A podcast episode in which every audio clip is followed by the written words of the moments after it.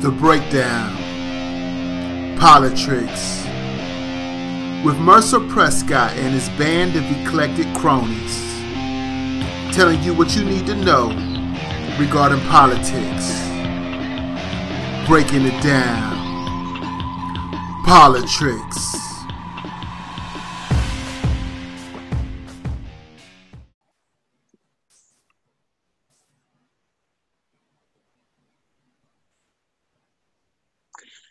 Welcome.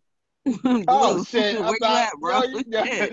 oh, yours don't do like mine do. Like mine tells me when it's recording. Oh,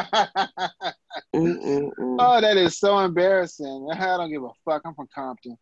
and welcome to another episode of Politricks with Mercer Prescott and his band of eclectic cronies, giving you the news you can use so you don't lose when it comes to this vicious game of back and forth and Politricks. Mert, do your thing, bro.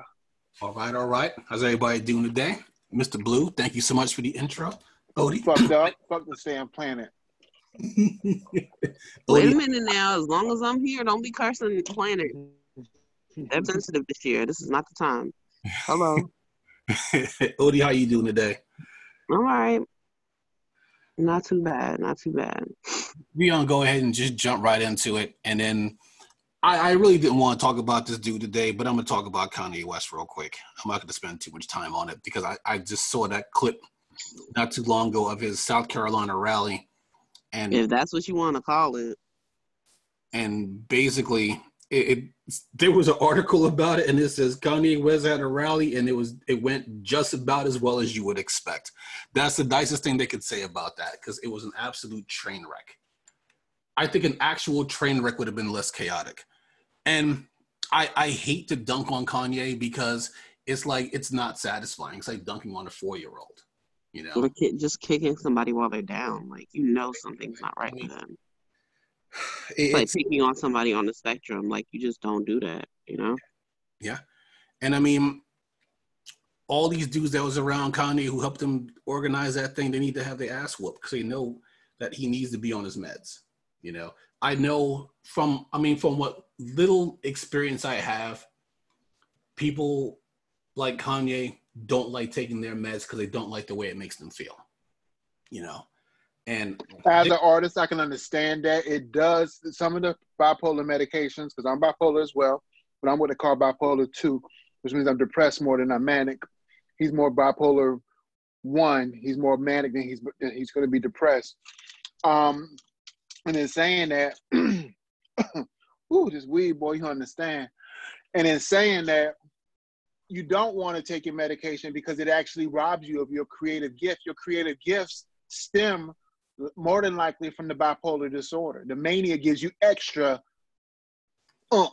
You know what I'm saying? Mhm. If you look at some of your most creative minds, nine times out of ten, I'm not gonna give it that much. Seven times out of ten, you will find that they had a they were likely bipolar. The ones that, especially the ones that was part of that um 27 club. You know, the ones that died by 27. mhm. You know, Yeah. But I, I mean, it was, it was just sad, you know. I'm not gonna lie, I I'm I'm going to hell. So if y'all going to heaven, y'all just have to just let me know how it is, because when Kanye West was giving his rally and he started crying, I laughed a little bit. Even though it, it, it- I laughed, it was one of those things where you laugh and then it's just like you feel bad because it then you just feel uncomfortable, like the subject matter he was talking about that made him cry. And I was just like, why am I watching this? Yeah. Here's the thing about that. He was supposed to turn in signatures to get on the ballot in South Carolina. He needed 10,000 signatures to get on the ballot. How many how many signatures do you think he got turned in? 500. None. He got none. Zero. Oh, Zero signatures. So now I will say this. I don't know if it's because nobody wanted to sign or if it's because he just didn't do it. But he was supposed to get 10,000 signatures to get on the ballot in South Carolina, and he got zero signatures in. hmm Well, you know, I'm from, you know, that's where that's the area where I, you know, I pretty much grew up. A, a, a good part of my life is tr- from Charleston, South Carolina. My mother and my sister, they still live there, and um, I nobody, everybody I talked to, a couple of my homies, they actually went to the event. One of my homegirls, she walked out on it. Um, it wasn't hip to it. Like I guess the, the the message wasn't delivered to them or delivered to the masses in order to get it done. And a lot of these cats are as astute as you are, Merk, regarding politics. You know what I'm saying? Mm-hmm. It, it, it was just it was just hard to watch, man. It really was. And like I said, his people who helped him put it together. Put it like this: he didn't have a microphone up there. I'm like, dude, didn't you win a Grammy? Put a microphone up there. Mm-hmm. But it was it was just it was just hard to watch. And like I said, I started out be like, aha, but then after a couple seconds, I was just like, yo, yeah, this dude really needs he really needs to be on this meds. It was just it was just a sad state of affairs. Right. So speaking of a sad state of affairs, uh Eliot Engel, who was a congressman for 32 years and managed to accomplish, I don't know, nothing for his district. Of course, you know he was ousted by Jamal Bowman in uh, the election a few weeks ago, right? The only reason why I'm talking about this now is because I found out something. Now, I, I, think it's been resolved. So bear with me on this. So this is from CNN. House Foreign Affairs Chairman Eliot Engel, a 16 term veteran who was vanquished, that's the word CNN used, and it, it's pretty apt. Vanquished in his New York primary by a progressive insurgent, bluntly warned his fellow Democrats against backing challengers against sitting lawmakers from the same party. Oh, I wonder why he. Th- I wonder why he'd say that. He says, "I think that it's very dang- it's a very dangerous thing for party unity if members are going to start putting up primary challenges to other members in the same caucus." Eliot Engel, who was 73, who had served in the House for nearly 32 years. I think it's not something that should be done. Engel added, but if but you know, everybody does what they want to do, and I'm willing to abide by the wishes of the people. That last sentence that Eliot Engel said was bullshit about abiding by the wishes of the people. Okay. What happened was Eliot Engel started to put up a lawsuit. Now, here's the thing, okay? Because of the unprecedented amount of uh, mail in ballots, right? they were still counting mail-in ballots. So what Eliot Engel wanted to do was he wanted to have those mail-in ballots, uh, a large number of them disqualified, right?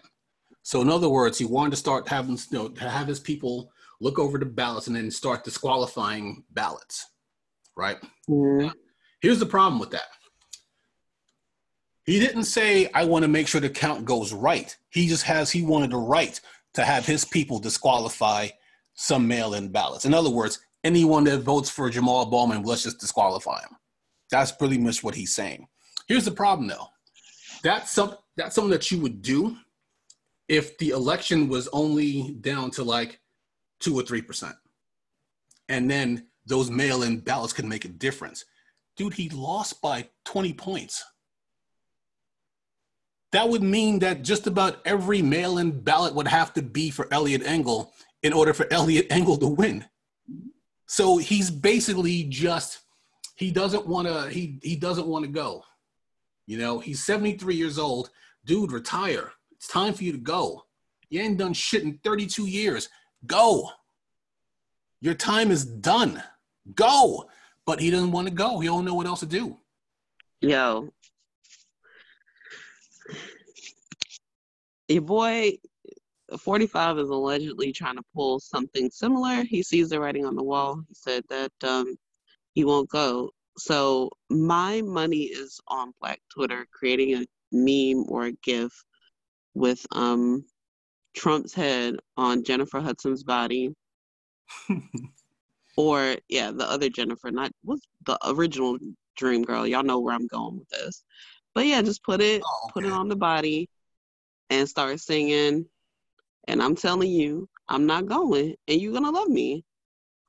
and I'm telling you, there you go.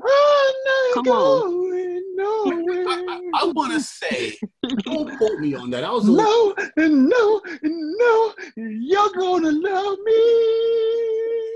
I want to say that when Dreamgirls was, I think it was on Broadway, and they used to play all the commercials for all the Broadway shows. I want to say that was a song they used to play in the commercials. Probably when I, when I was a kid, you know.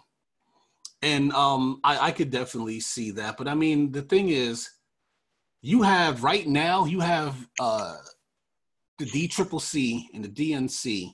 They are backing corporate Democrats to go against progressives and try to unseat progressives. Like uh, Joe Kennedy III, who was the biggest disappointment I've ever seen in the last 10 years, because he came out on fire like he was going to be somebody, and then he just became another corporate Democrat.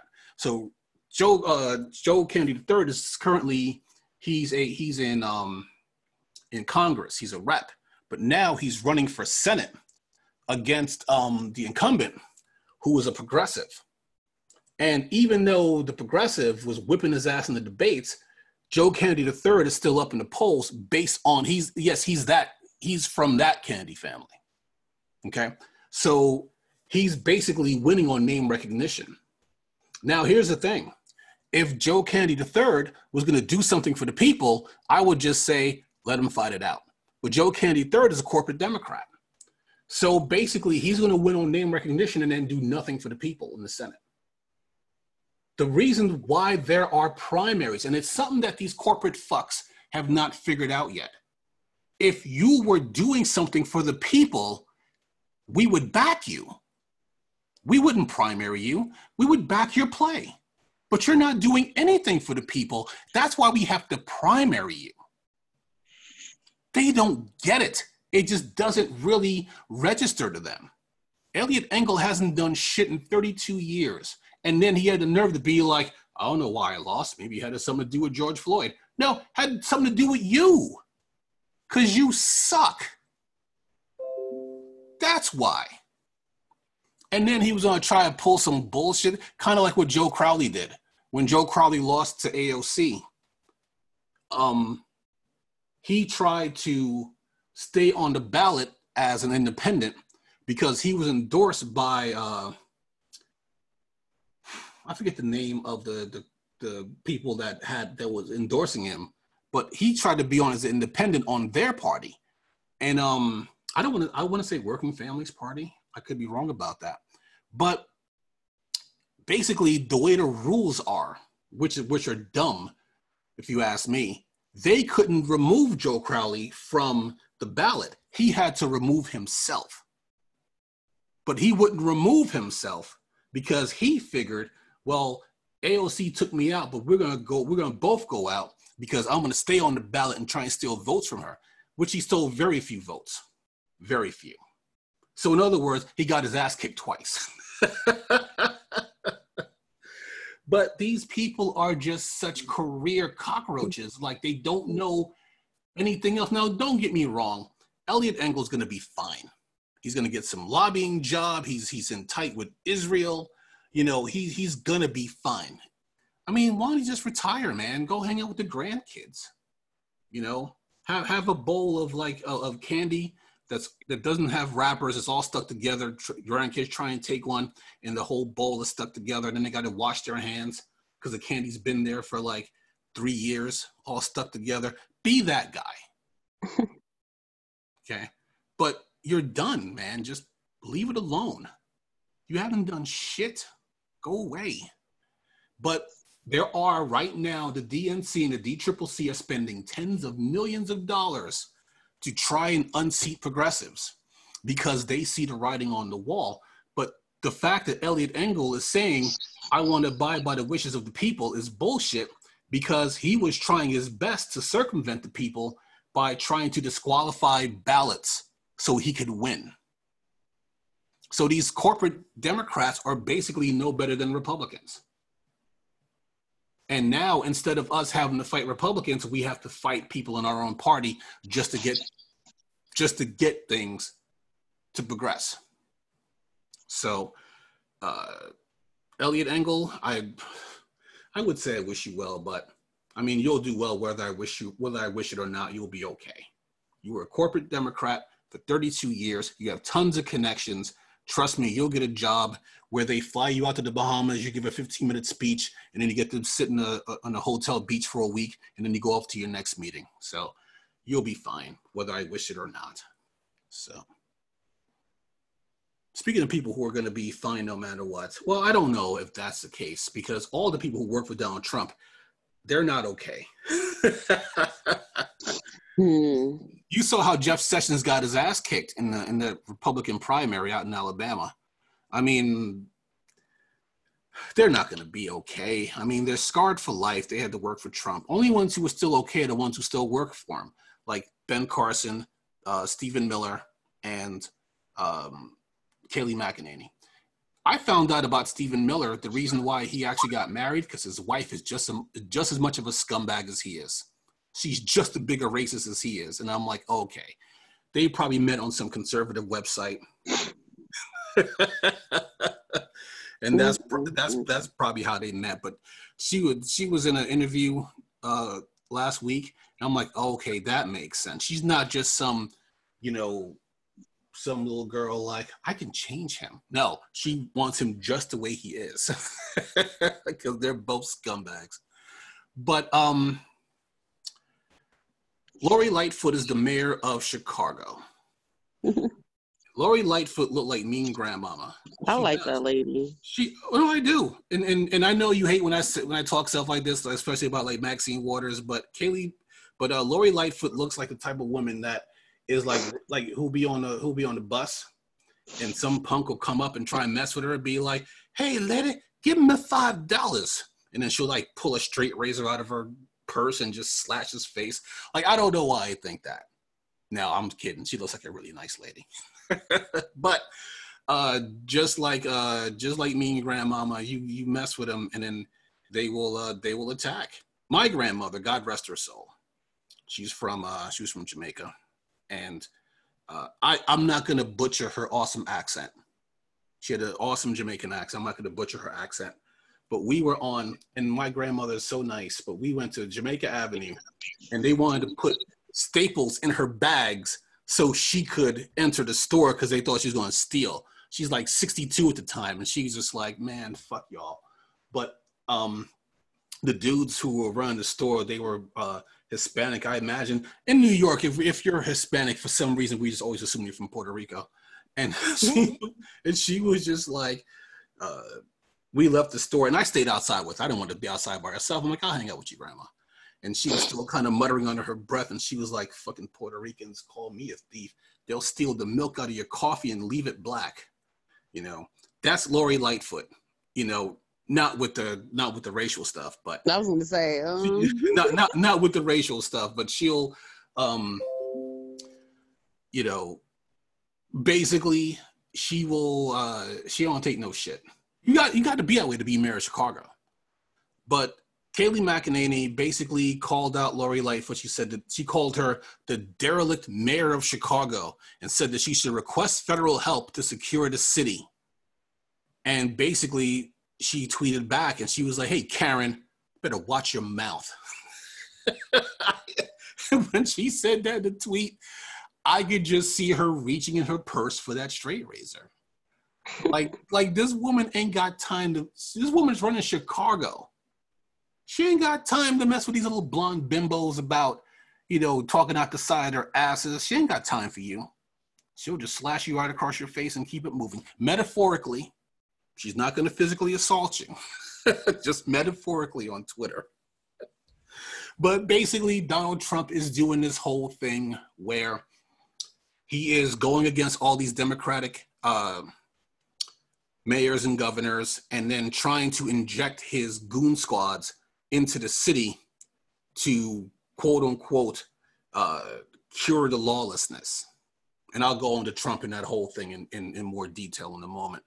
But Lori Lightfoot's not having it.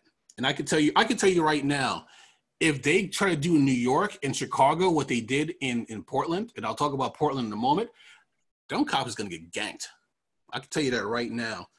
Somebody, somebody taking a cutback, somebody getting dropped because that shit's not going to fly. It's already backfiring in Portland because they already had now, there's more people on the streets than ever because now they're mad. So it's it's backfiring in a big way. But I just thought that was funny that Lori Lightfoot was just like, hey, Karen, better watch your mouth. Mm, before you get I there. did see that tweet. I did see that tweet. She uh definitely speaks her mind. Can't I'm not mad at that at all. Oh God, she gets she gets all the props in the world. I could just see her pulling that straight razor out. Call the manager on this, Karen. oh, I'm so I'm so sorry. I will tell you who the ultimate Karen is, though. Okay, it's a woman named Amber Gilles from San Diego. This I I, I caught this on a story from the uh, the Damage Report, part of Young Turks Network. Okay, they did all the legwork on this. I'm just reporting it because I thought it was actually pretty funny. Because I know it's not going to go anywhere. Okay, so bear with me here. And this actually came from ABC News in San Diego. Amber Gilles posted a photo of San Diego Starbucks barista Lennon Gutierrez with the caption, Meet Lennon from Starbucks who refused to serve me because I'm not wearing a mask. Next time I will wait for cops and bring a medical exemption. Okay. Now, a stranger in Orange County, Matt Cowan, said he wanted to donate a few dollars to the barista in tip money. So he started a GoFundMe account. As the photo on Facebook filled with hundreds of thousands of interactions and comments from people supporting the barista, the tip money eventually hit more than $100,000 Hmm. to be donated to the barista. Lennon said he plans to use that money to further his education and also to follow his dreams of being a dancer. Hey, go for it, right? But here's why I here's why I talked about this today. Okay, here's the clincher. Gilles said the woman who caused this in the first place. Gilles said she now wants half of that money. She said it was discrimination and everybody's okay with it and enabling and rewarding that behavior is not okay, Gilles said. So now she wants half of his tip money. Bitch, you don't work for Starbucks. Mhm. You harassed this kid in the first place. You know what it's like? It's like one of my one of my we were co-workers at the time, so I didn't want to I didn't want to delete her. But it's in a way, it's kind of like she made a, she had a meme that said, um, "Hey, um, what about all the Union soldiers who died freeing the slaves? Uh, where's their thank yous?" And I was just like, "How about?" And then here's me being I'm a total snark bag. I'm like, here, I'm like, here, I'm like, here's something. And then I, I typed this in. I want you to hear me out because this may sound crazy. Maybe He said they didn't- smart bag. like, maybe if they didn't take slaves in the first place, we wouldn't have had a civil war, huh? And then I then I unfollowed her because I'm like, I don't need to hear any more from you. We're still on the friends, she's still on the friends list, but I'm like, I don't have to hear anything else from her. I'm like, look, if you weren't a complete and total hoe bag to this kid, he wouldn't have gotten a hundred thousand dollars in the first place. But that's not a reason to take half his money. You abused him. And then you try to put him out there on Facebook in order to embarrass him, and then it backfired. You're like, hey, where's my cut? That's that's like Karen level 1000 out of 100. Okay? 1000 out of 100. That's how high that is on the on the Karen meter. And the worst part is there I, I keep seeing all these videos every day. There's a new video and a new video of somebody being a Karen or somebody being a Ken. And they're I just like these like casual names though. I honestly do, but go ahead. I feel bad Mainly when they, just because like at the end of the day, for for now, like these people won't be like really hireable, but eventually like we'll forget these people's names because they should like their real names should be plastered everywhere. So people could be like, Oh yeah, I'm not gonna fuck with you if I don't want to. people don't realize that there's a choice. I, I think I told y'all, uh, Jody Butterf- But are we gonna judge people based on one or two or three actions? I mean, Um if we were judged by everything, if we were judged by everything that we did in the past, if would I'm we an even be? employer, if I'm an employer, I don't want that smoke. I don't want that heat. it, it, it all depends. I, I will say this. I I used to work retail and uh, I, I was a retail manager. So I wasn't the only one hiring. You know, there was a few managers together, and we always look over uh, applications. And I probably shouldn't be admitting this, but if on your application it said that you were uh, convicted of uh, a crime, and that crime was like anything other than stealing, you still got an interview. So we convicted dude. I mean, he said that he had an assault beef, but that was like 10 years earlier. The rest of his, uh, you know, rest of his resume was immaculate. So we were like, all right, let's just not make him mad. But uh, we'll hire him. But if you get fired for stealing, we will take that. We're not legally allowed to throw your application in the shredder, but we'll just put it to the bottom and look at everybody else first because we don't have to worry. We don't have to worry about watching you all day long. I agree with you in principle, Blue. If you have a bad day, your entire career should not be labeled on a bad day. But let me give you an example. Let me say if you let me see if you can roll with this one. Check it out. Check it out. Okay. This is a real life story too. Mm-hmm. All right. So you know, there's a there's a clinician, and you know he's just going about his business, but then you know he um he um he has beef with um they didn't know he was a former gang member, right? So there's some blood uprising in the neighborhood, and you know they start making themselves known. So one of the Bloods had beef with one of his um clients, and he got wind of it. So he hunted down some of the Bloods and he killed two of them. For some reason, he was able to be um appealed, not appealed, um acquitted of the crimes, but it was still known that he did kill two of those Bloods. Would you keep him on board? Uh, no. Murder? Well, that's what happened to me, and luckily, I'm glad my boss doesn't think like you do. Well, lucky for lucky for us. I don't know. I don't think so. I don't know. That's that's a tough one. That really is. That's yeah, definitely a very extreme. That's a huh? very extreme circumstance. I'm talking about people. That's a real life story, though, and you're gonna hear more about it in my new book basis. from Crypt the Counselor. You know what I'm saying? Stay tuned. Amazon fall 2020. Oh, you gonna be ready that soon? Okay, I hear. Yeah, you. it's already it's, it's almost done. It's got to clean up some parts. I ain't trying to go to jail. but I mean, I, I figure it like this, right? I am I have a soft spot for people who did their time, right? I mean, except I mean, in the case of like I mean, like hurting kids and stuff like that. Yeah, that's a different matter altogether. But uh, let's just say you, I mean, I'm just gonna make a crumb to the top of my head. Let's say you robbed a bank like 10 years ago and then you did your time, right? And now you now you need a job and it was on your resume, yeah, you were involved in a felony, you robbed the mm-hmm. bank like 10 years ago. And yeah, that still equates to stealing. But I figure like this, okay? You've done your time, right? Uh, would I give you a shot? Yeah, I'd give you a shot. I'm not gonna. I probably wouldn't turn you. Yeah, away. from ten years ago, probably. Yeah, probably. I mean, it's it's kind of. I guess you have to take it on a case by case basis. I guess, but I mean, I I mean, I've never been to prison. I've never been arrested or anything like that. But I have a soft spot for people who have done their time and just want to get back in society and just. Boo! You're a square. Boo! Oh, oh I'm a definite square. Oh, I'm not gonna. I'm not gonna play if that's a bad thing. Like you know, people because it'll be like, oh, you're a, you know, you stupid liberal. You care about people. Like, yeah, I do. You know, because what's gonna happen? You care about people? Oh my gosh, you're doing too much today, man. You're doing too much.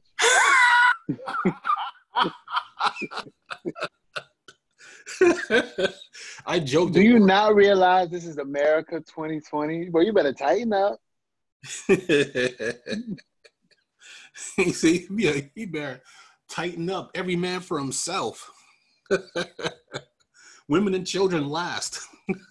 but um, it.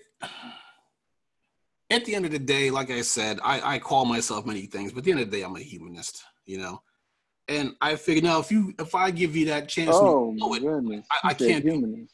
Yeah. Oh my goodness, this motherfucker here. He, he must got a girl listening to this show. He trying to show off today.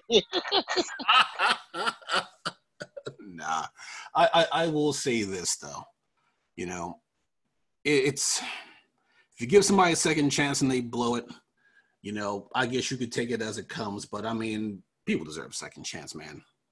It, it's it's not it's not right to just if you've done your time, you paid your penance, you shouldn't have that held over your head forever. But at the same time, when you have somebody who does something like uh, somebody who flips out of the store, I guess depends on where you work. Like like Odie said, you may not want that type of smoke. I remember uh, when the whole thing with uh, God, what the hell's her name? The girl that shot his her lover's wife, uh, Joey Buttafuoco, right?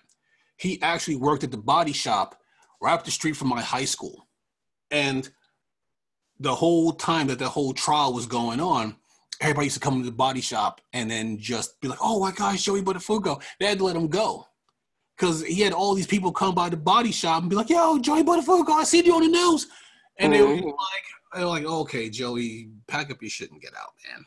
You lost his job over it." You know, I'm pretty sure that if uh, Casey Anthony is working, she's probably working someplace where no one sees her like like in a back packing boxes someplace. Like nobody wants that type of smoke. Nah, man, she working at Wayfair. Is she?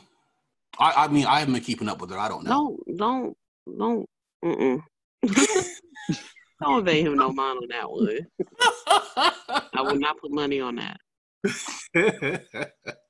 Yup, she part of that Epstein Wayfair ring. You know, they be putting furniture on there because like a, a, a filing cabinet might run eighteen thousand ninety nine, eighteen thousand nine hundred and ninety nine dollars, and they name it Karen Karen Kanikra um, filing cabinet 201, and that basically means it's a code for an African American girl from Chicago that's on the missing persons list by the same name, and that's you pay that price and you get her. I, I, it wouldn't surprise me. I don't know why. I, that's that's mean, but if I found out that she was part of like some sex trafficking ring, I'd be like, yeah, it sounds about right. And I apologize if you can hear the fan in my in the background. I tried to be brave and try to not have the fan on because I can't run my HVAC when I'm recording. But, Dude, nobody's stressing that fan. What you need to be stressing is these motherfuckers doing these drive-bys in my neighborhood. Yeah, man. Or basically what's happening in Portland right now. Let me put it like this, okay? Uh, Donald Trump never wanted to be president. I know that's a sloppy segue, but Donald Trump didn't want to be president. All Donald Trump wanted was another season of his shitty reality show. Anything to do with Donald Trump is a messy segue. Yeah. But when Donald Trump ran for president, he experienced something that he never really felt before. He was a winner. Now, I know what people say. I, I know I lost some people like well, you know, the, the simpler folks who were like, well, how could Donald Trump be a loser? He's got money. Yeah, he was born with money. Okay. The problem that people have in this country is they equate money with success. So if you got money, you're successful. You're someone that people should listen to. Okay. But they don't delve into how that money is made. Donald Trump was born rich. Okay. But he's still a loser. A reporter crunched the numbers and found out that Paris Hilton made more money with her inheritance than Donald Trump did with his. Okay. I'm not going to go over Donald Trump's bankruptcies. I'm not going to go over all his horrible business ventures. All that is well documented. Okay.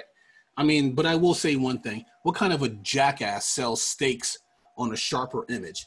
Hey, I want one of those Mont Blanc pens. And ooh, porterhouse. Yeah, let me just order that in the same package. Yo, dude, but I'm for real. I ain't trying to be funny, yo. This is serious. Did you ever taste one of those steaks, though? No. Let me, let me tell you something. Hold, hold, hold. Let me tell you something. Real talk, though. I mean, real talk. If you like crispy beef jerky, that's it right there. I, I I'm still trying to, to get in my head of seeing a steak on the sharper image and being like, you know what, I could use a couple of couple of ribeyes, a couple of ribeyes and and and the I ain't mad at him because you think about it, that's a good way to think outside of the box. You know what I'm saying? How many people? I remember Sharper Image used to be in every single mall. You know what else is in every single town? Like multiple versions of it? Supermarkets, where you could buy your steak fresh and not vacuum packed in a damn, you know. Dude, you know he couldn't get no damn vacuum fresh steak into no damn supermarket. you gotta do what you gotta do, homie. I, I, guess, but I mean, his business ventures were just fucking dumb. You know how you know the easy way to bankrupt a casino? Yeah, let's put let's put a casino across the street from each other. I'm, I wish I was making that shit up. You could do Dude, you ain't saying shit. BP does it. who? Oh, what gas stations? Yeah, that doesn't make no sense to me. You could do that because it's gas stations. People need gas. They do it in Manhattan with Duane Reades. You could they ha- they'll have like two Duane Reades and it's not even across the street from each other. Two Duane Reades on the same block or the same side of the street. and you know why they could do that? Because Manhattan has like two million people in like four square miles or however big Manhattan is. So yeah, they could do that. But you can't put a casino across the street from another casino and expect them both to make money. That's the Why can't you? Hello, people got money to spend in Vegas, so you put a casino in every block. You could do that if your two casinos were the only two casinos in Vegas. It's Vegas. Everybody and their grandmama got a casino. So it- it's it was just absolutely and then basically all that gold plating just looked like the inside of Liberace's asshole. So it was just basically just No. uh I'm sorry. Dude, I'm gonna have I'm gonna have to scratch that when you went too far on that one. See, I know blue. I know blue. don't don't do that. we don't do that. That's what you mess around them Jews and them damn um, homosexuals. They're gonna get us kicked off the air now. We don't want no problems, man. Lord. Yo, I know Blue uh, to steal a line from Sam Kinison. I know Blue be looking over these tapes like, hope he's having fun. Hope he's having the time of his life. I can't use none of this. I'm sorry. But I, I will say this, okay? Getting back on subject, right? When Trump ran for president for the first time in his life, he was a winner. Okay? For the first time since the 80s, people weren't laughing at him, they were cheering for him It was perfect. Now, his campaign, of course, was a perfect storm of racism, fake populism, and running against possibly the most unpopular candidate that the Democrats could produce. And Trump finally won. I'm surprised that at the inauguration, Trump didn't look up to the sky and shout out, I showed you, Dad. I mean, honestly, you know who thought he was the biggest loser? His own dad. His dad told him, you know why Donald Trump tried to do real estate in Manhattan? Because his father told him he couldn't do it. His father told him, look, you're just not that bright, Donald. So Are, are we reading Anissa's book or what? Oh no, no, like- no, oh no, He's no, like that was like his favorite son, so he was actually giving him good advice though. So I ain't even mad at the dad. Well, I mean, and and this part was old news, at least to me. His father told him, "Look, uh, stay in Queens. We make good money here in Queens. You're not. You can't roll with the big boys in Manhattan."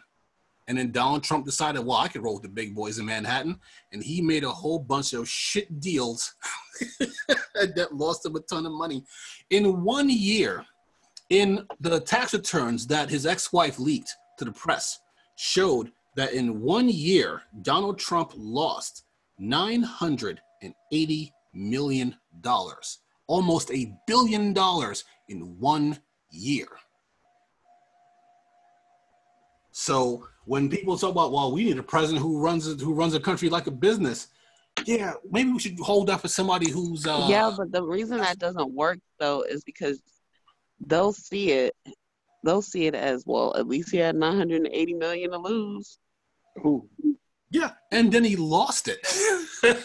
Like, oh, but like in their mind, they're like, well, what's 980 million on what he says he's worth, which is like three billion, or you know what I mean, or four billion. Well, here- well, here's About a third. That's pretty. That's pretty. That's a lot to lose.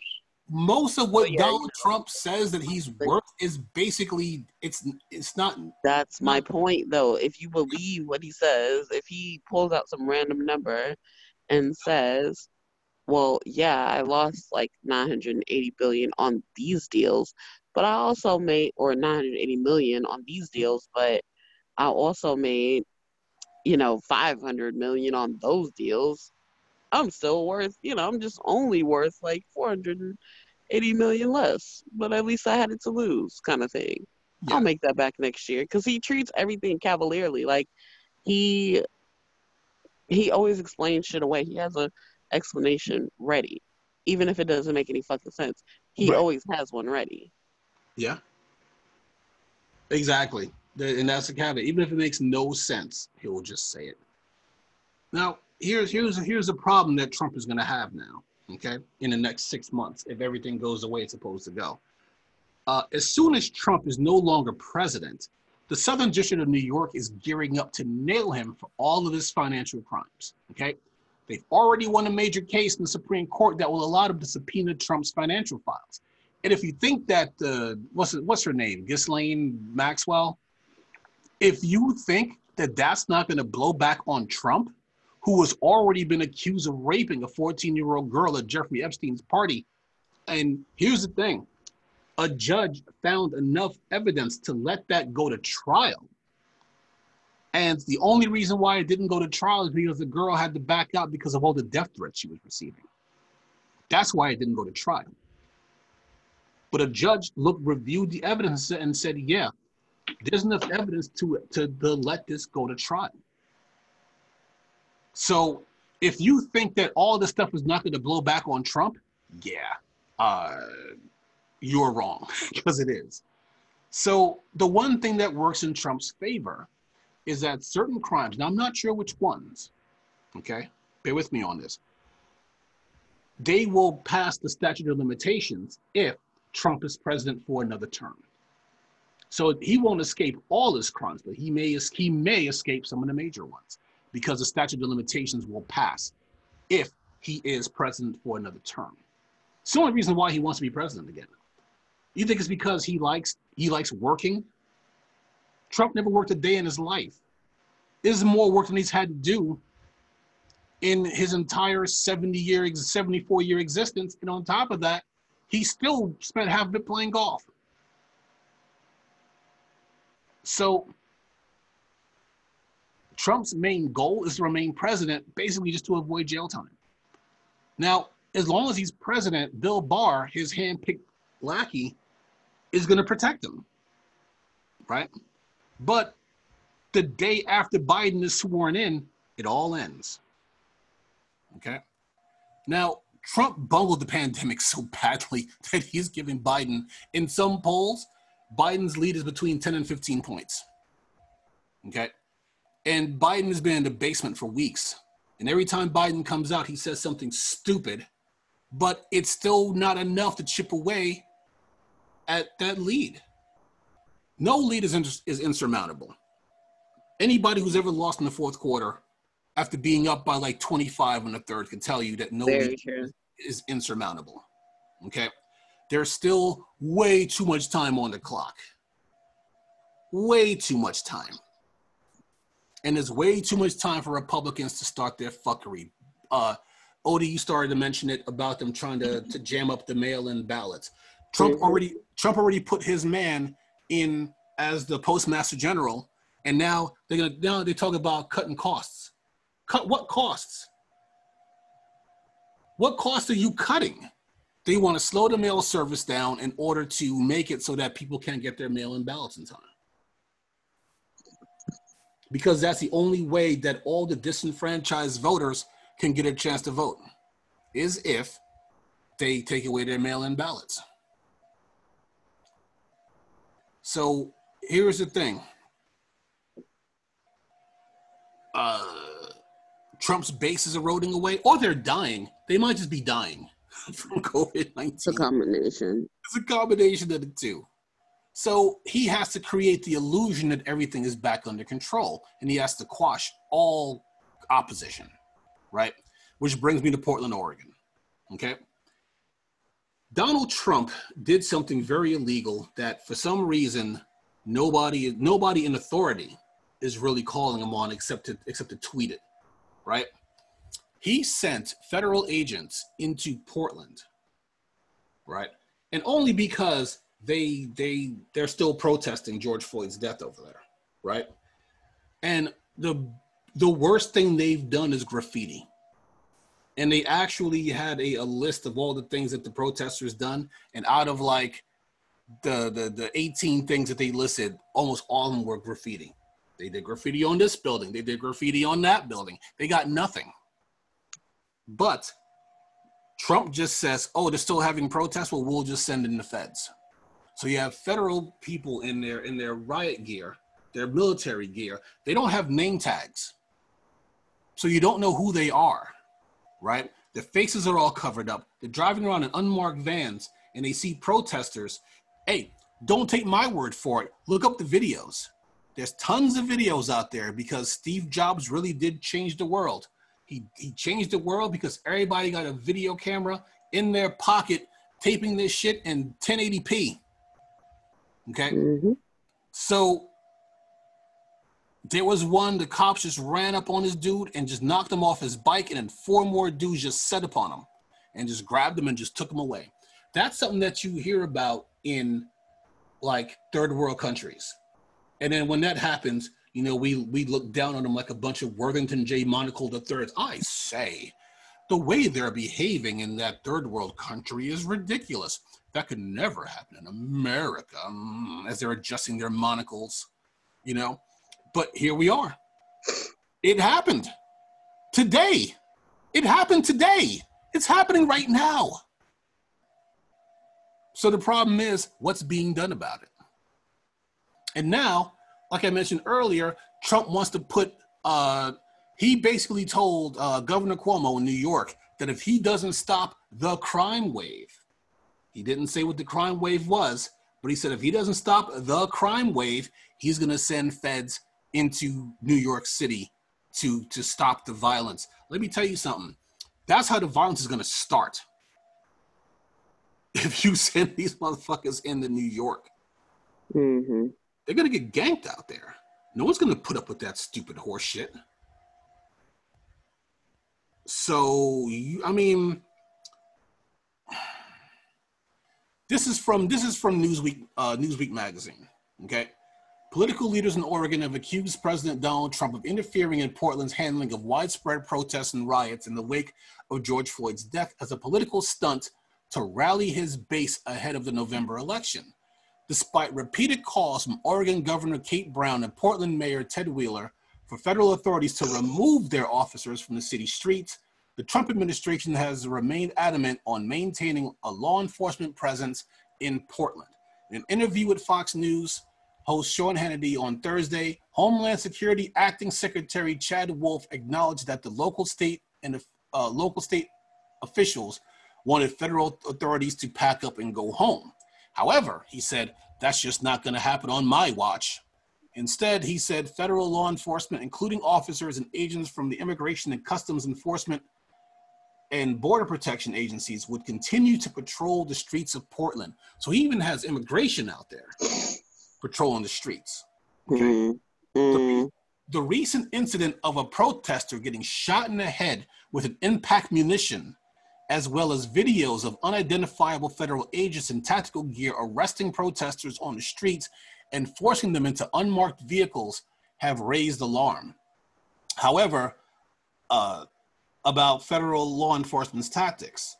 U.S. Marshals Service is investigating the incident that saw Donovan LaBella, 26, shot in the head and left seriously injured, but local and state officials, as well as Congress members, have blamed federal authorities for uh, and Trump for the incident.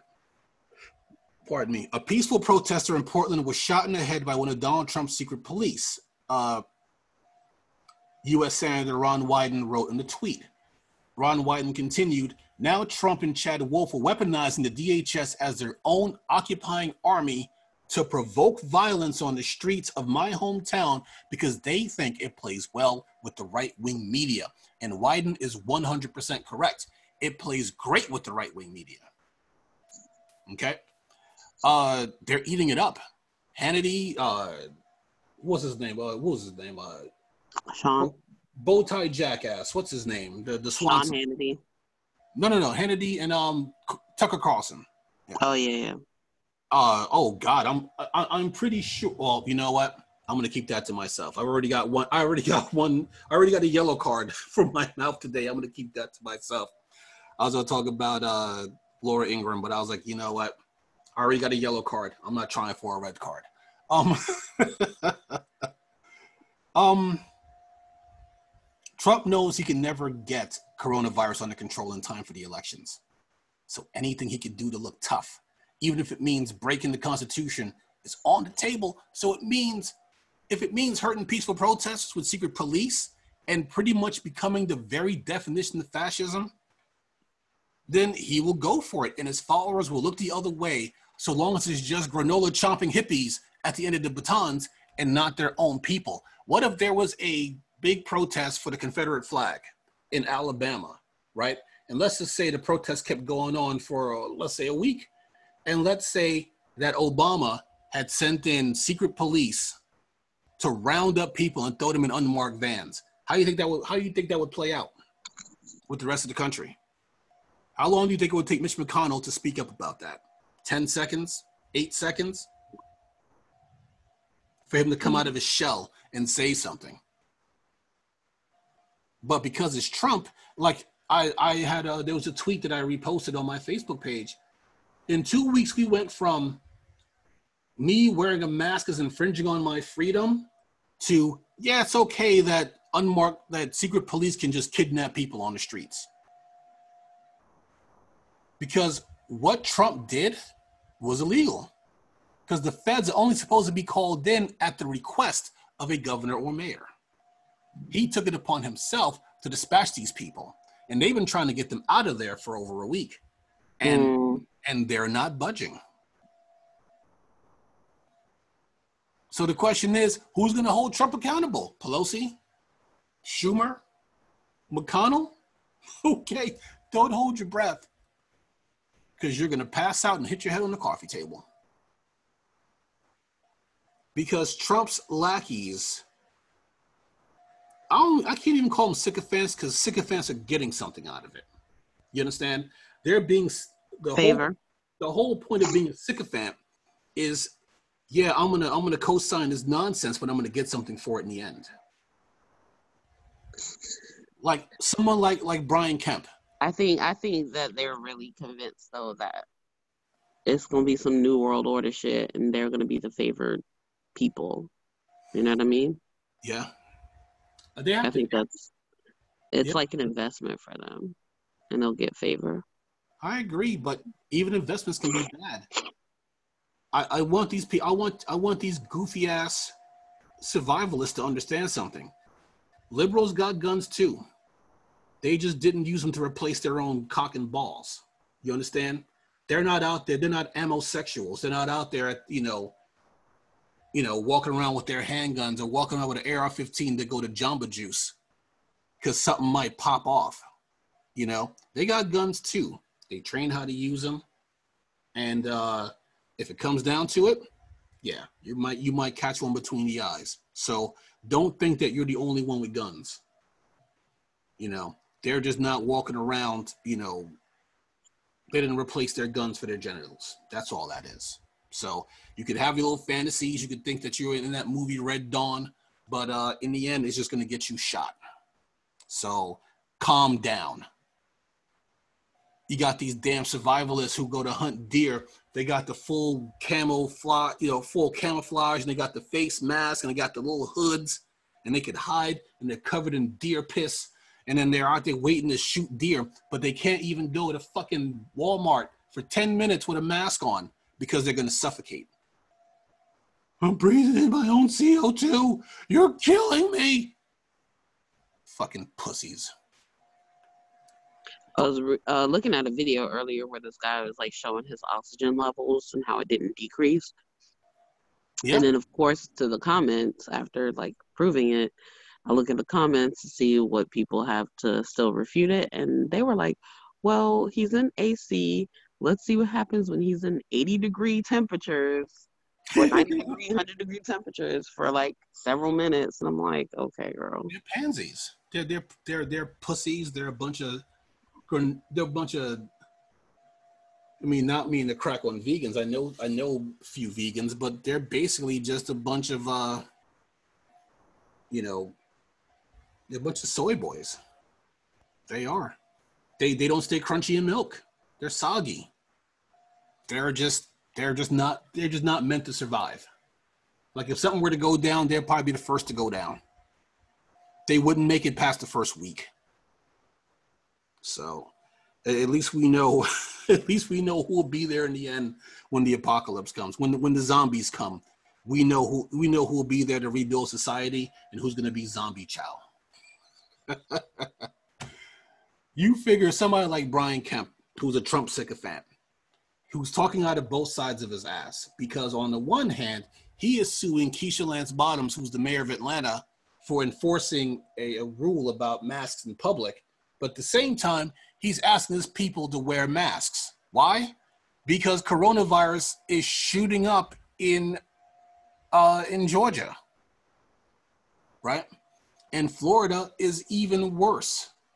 This is from WXTL from their website. As the Florida Department of Education mandates that public K through 12 schools must open in August, thousands of children in Florida are continuing to test positive for COVID 19. According to the Florida Department of Health, um, according to their data, more than 11,000 children under 18 have tested positive for coronavirus since the pandemic began in March. Of the 11,515 kids who tested positive, the majority of these cases stem from four Florida counties Broward, Dade, Palm Beach, and Hillsborough. So far, three children 17 year old boy in Pasco County, a 16 year old girl in Lee County, and an 11 year old boy in Miami Dade County have died from the virus. The CDC says children do not appear to be at higher risk for COVID 19 than adults. And Governor DeSantis has said that younger populations are typically asymptomatic or have mild symptoms with a much lower risk for fatality. However, the CDC says children can still pass the virus on to others who have an increased risk of severe illness and could still face negative health outcomes that may require hospitalization. Children may also be at risk for contracting a rare but serious inflammatory disorder called multisystem inflammatory syndrome or MISC. According to the CDC, MISC is a condition where different body parts can become inflamed, including the heart, the lungs, kidneys, brain, skin, eyes, or gastrointestinal organs. The FDOH reported that a total of 13 children had developed MISC after having confirmed COVID 19 infections. Have fun at school, kids. You'll be fine. Trump appreciates your sacrifice. And I'm not saying that to be to rag on the kids. I'm saying that for the ridiculous officials who are going to send these children to die. Now, I didn't get a chance to read the article because it just came on my feed maybe like five minutes before, the, before I started taping. But uh, Florida officials are now being sued for forcing kids to go back to school. So I'll, I may either talk about that next week or I may talk about that on even on Saturday, depending on how the story develops. Before we run out of time, I just want to say one thing about another thing about Trump and why Trump is not smart and the people around him are not smart. Because as I mentioned last week and maybe even the week before, Trump is missing the one thing that propelled him. See, the problem with Trump is that he only talks to his base. He doesn't have time for anybody else. Like even Abraham Lincoln was rumored to have people in his cabinet who were, I don't want to say against him, but just not really for him because he wanted to know what was going on at all times. That's just a rumor I heard. How true it is, I don't know. But he didn't just surround himself with glad handing, nonsensical douchebag yes men. He had people around him who had dissenting opinions. And it, it I guess it helped keep him sharp. I don't know. But I mean, I, well, seeing how he died, I can't say it all worked out for him, but at least we got past the Civil War. So if Donald Trump was smart and he had whoa, somebody, whoa, did you say we got past the Civil War? When did that happen? 1865. Well, or put it like this: on paper. oh, there you go. There you go. On on on paper, according to the history books. the history books written by the that which in this case actually probably was not written by the victors, considering how whitewashed it was. Yeah, well, you know what? Somebody made a point, uh, and and it kind of uh, it kind of makes sense when you talk about how wide all these Confederate statues are out there. They were saying that the the North won the war, but they lost Reconstruction. And I'm like, that that does kind of make a little bit of sense. The problem with Donald Trump, like I said, is that he only listens to his base. He doesn't have time for anybody else. Even people on his side, if they tell him no, or maybe you shouldn't do that, he fires them. That's why he had such high turnover in his uh, in his administration. Why he went through all those chiefs of staff because they were like, "Well, Donald, maybe you shouldn't be such a dickhole," and then they're like, "Well, you're fired." I love how Donald Trump fires people and then said that they were losers from the start. Well, if they were losers from the start, why the fuck did you hire them? Exactly. I guess it takes a loser to know a loser. If Trump was smart, and he's not, but let's just say there was a parallel universe where Trump was smart. You know what? Let's let's take Trump out of the equation because we know he's, he's never going to change. Let's just say that through some mystical wish spell that I became president starting now. And I can actually run for reelection against Joe Biden. What would I do to ensure that I have a great chance of getting reelected? Basically, just do all the things that he should have done. Come out there and be like, look, shit is fucked up, yo. But here's what we're gonna do to get to get past this. Okay. Number one, we're gonna raise taxes on the rich. Okay. Fuck them. I don't care. Two, we are going to spend a few trillion dollars, just like we did before, because we've already seen the, that we have the ability to create money out of nothing, out of the ether. We could just create trillions of dollars. Okay, create a few more trillion dollars, and then pay people to stay home, like we should have done months ago, like other countries are doing now. Pay people two thousand dollars a month. Okay, uh, have all the have all the people uh, have all the kids do learning from home. If you don't have internet, we'll get you internet so your kids can learn from home until this pandemic is passed. Mm. Everybody has to wear a mask in public. Okay? Extend unemployment benefits, especially for people who can't, like, for instance, if your school is closed because of uh, online learning, yeah, we'll extend your unemployment until we're able to open the schools. And I could get, well, I never make any guarantees, but it's what is it now? Let's just say it's not even August yet. By Christmas, we'll probably be able to reopen.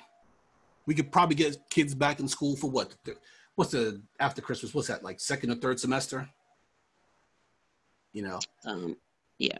But the main thing is, do what you were supposed to do. If Trump came out to the left of Pelosi and just said, "Yeah, let's let's do all that stuff," right? Oh, and the main thing that that I missed out on, a couple of things. Number one, suspend all student loan payments until um, at least until 2021, then revisit it then. Um, suspend all rent and mortgage payments, and then the government will pay those rent and mortgage payments. I mean, we got the money tax the rich, and then borrow a couple more trillion dollars. I know I make it sound like I'm taking out a, a, a payday loan, but it's basically what we're doing anyway. Except that instead of giving it to all those rich fucks, we give it to the people. Because the reason why these people are just chomping at the bit to go back to work is because they don't have any money. I'm not, I'm not like when you have the Karens who get mad at Walmart because they can't buy their hemorrhoid cream without wearing a mask. I don't give a shit about people like that. I care about people who got to put food on the table, who got to feed their families, and they can't go back to work because their state's closed down because there's a bunch of Karens who want to shop for their hemorrhoid cream without wearing a mask. That's the problem. I feel for those people who got to put money, who got to put food on their table, put clothes on their kids' back, and a roof over their head and can't do it because their state's closed down. So give them the money so they could stay home, right? Until this thing passes. The way we're doing it now, it's never going to go away. All you got to do, just look at any graph right now of us versus like Europe, Japan, China, and look how their graphs all everybody goes up at the same time, and all of a sudden, everyone else will just flatten out and then go down, and America just goes straight up to the sky. You know what Donald Trump says is a good indicator that we're doing good? The stock market. How many people own stocks? Not a lot. I mean, I don't know. I would imagine a lot, though. Not a lot. Somebody broke it down. Like if you took everybody that owns stocks, and I forgot how they forgot the word they used to describe it, but you basically break it down in like 10 separate areas, right? The first one would have like most of the people who own stocks. And then, of course, I guess the other line would be like how rich you are. So, in other words, most of the stocks that are out there are owned by rich people. And if you have ordinary, everyday folks who own stocks, they don't really own a lot of stocks because they don't have the disposable income to buy a bunch of stocks. So if I wanted to buy stock in Apple, and let's just say stock in Apple is like, I'm just making up numbers here. I, I haven't looked at the NASDAQ, but let's just say stock in Apple was like $120 per stock. How many stocks could I buy? Two? Three? What's that going to get me in the end? It's not like I could go out and just buy 500, 1,000, 2,000 shares. I don't have disposable income like that. True. But rich people do. And then when those shares go up, they make a lot of money. If I buy three shares of Apple stock and they go up, how much money am I really going to make? You know? So most of the stocks are owned by rich people, and rich people have the ability to buy multiple, uh, they could buy stocks in huge bundles. That's why they make money off the stock market. So when they say the stock market's doing good, what they're saying is rich people are doing good.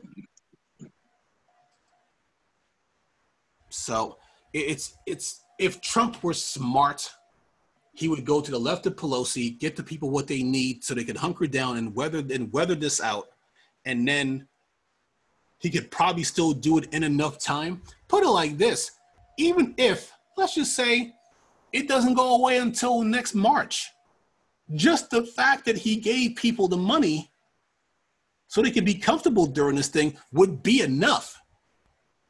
Now, let me ask you a question. Me personally, if Trump did all that, would I still vote for him? No. That's like saying, hey, you know what? I burned down your house, but I'm going to co sign a loan so you can get a new house.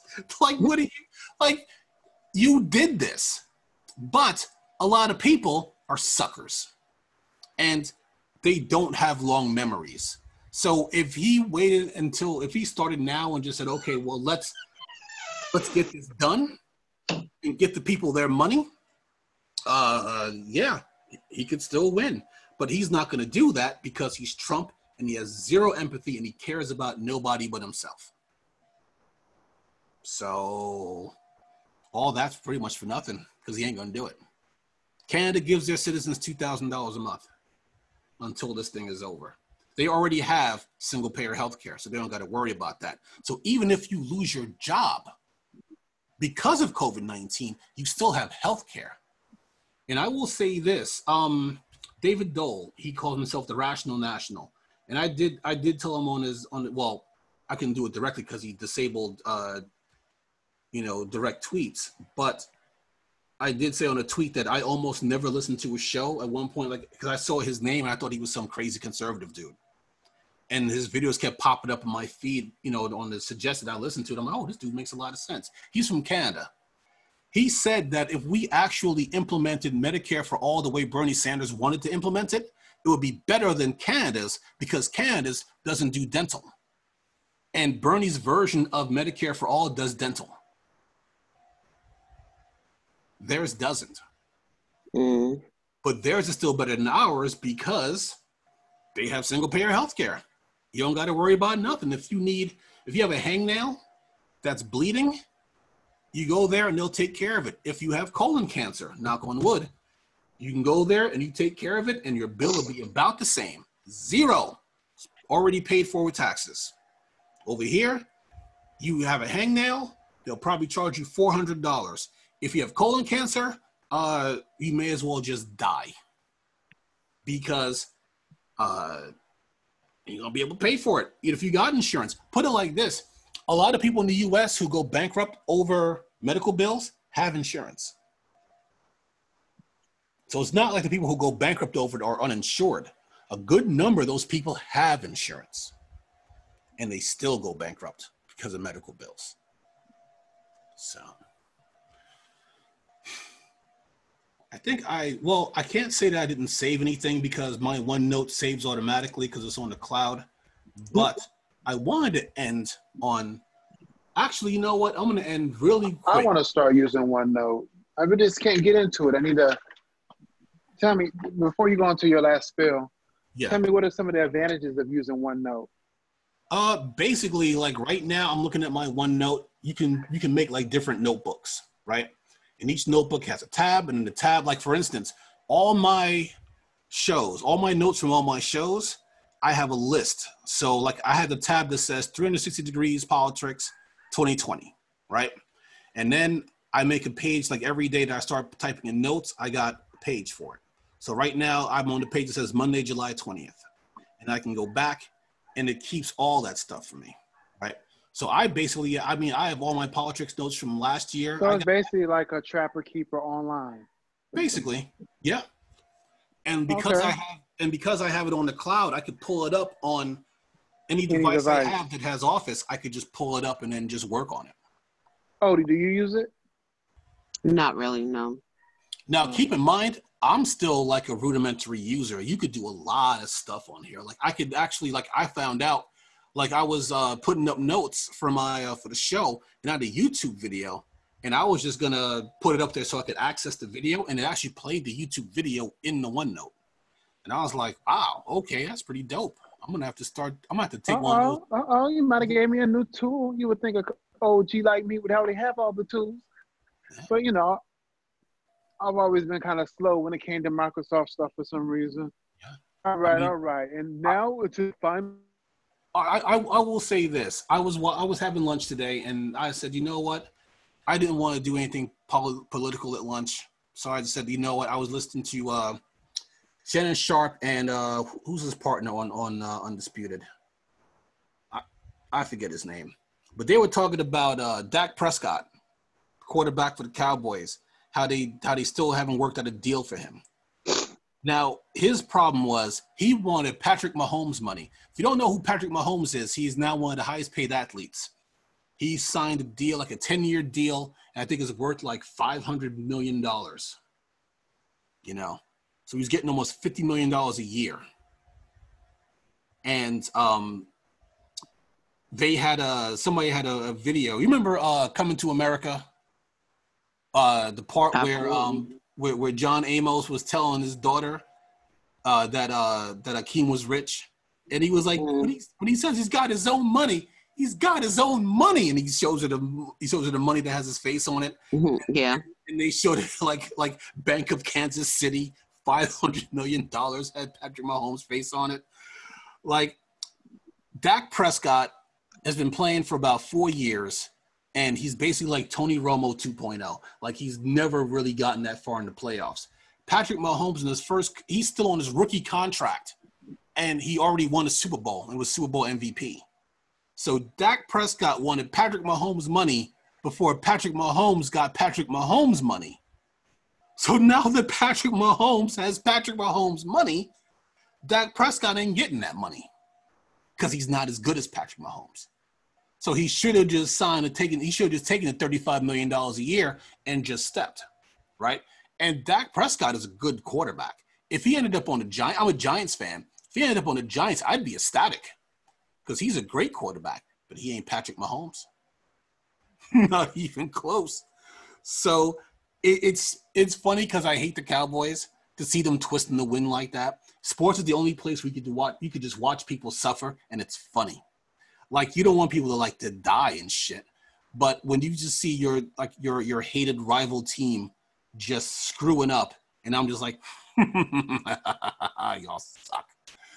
But I think he just got too greedy. If he had taken thirty million dollars a year, right? I think he's worth thirty million dollars a year. That's great. He's trying to push for like forty. I'm like, dude, you're not that good. You're not forty million dollars a year good, you know. And also, sports is the only place I know where people can be offered forty million dollars a year, not like forty million dollars here. Take it, forty million dollars per year, and still be like, nah, I think I'm worth more. sports is hilarious. I remember when uh oh, God was back in the '80s when football players went on strike. There was a political cartoon I saw where a little kid was asking the football player why they're going on strike, and he just looks at him. And he's like, "I gotta tell you, kid, we got to make man, we got to make payments on the mansion and the yacht, just like everybody else." Odie, what are your final thoughts? Stay your ass home and arrest Breonna Taylor's killers. Yeah. Exactly. I'm not mad at any of these countries that have decided to ban Americans from traveling there because Oh no. I'm I'm seeing videos where um uh I think it was in the Bahamas there was a beach that was closed. People were hopping the fucking fence, so Hmm. some bullshit. Some bullshit. Americans don't give a fuck. So we shouldn't have nice things right now. You know what? I, I will go far as to say that uh, they should have been banned Americans before coronavirus. Why wait until a pandemic? Ban us anyway. We suck. A teacher told me a story. This was years ago. I was in junior high school then, where he was just like trying to hide the fact he was an American. He was in Canada, and some American was giving him uh, at the post office. Give this is back when people sent people postcards when you went places, and he was in Toronto and he was going to send postcards back home. And he's at the post office, and this guy was going off because he couldn't use his American stamps at in a Canadian post office. And he was going to that whole "I'm an American" tirade, and he's sitting in the back of the line like, "Oh boy." he said he was about to start faking a German accent. like, oh god, that's us everywhere we go. Patrice O'Neal was like, I, I go to he said I go to places and I treat people like uh like like they're foreigners in their own country. and that's basically the American way, you know. So yeah, they, they should have banned us before coronavirus. Know. Mr. Blue, what are your final thoughts? My thoughts is don't bother getting tested for the coronavirus. You probably already had it. God, I hope not. I really hope not, because it's, it's nothing to mess with. You know, even if you live, you're you're maimed for life. So, yeah, be sensible. Wear your mask. My supermarket finally started enforcing the mask rule. You know, and then I see people in there with scarves, and, I'm like, dude, that doesn't work.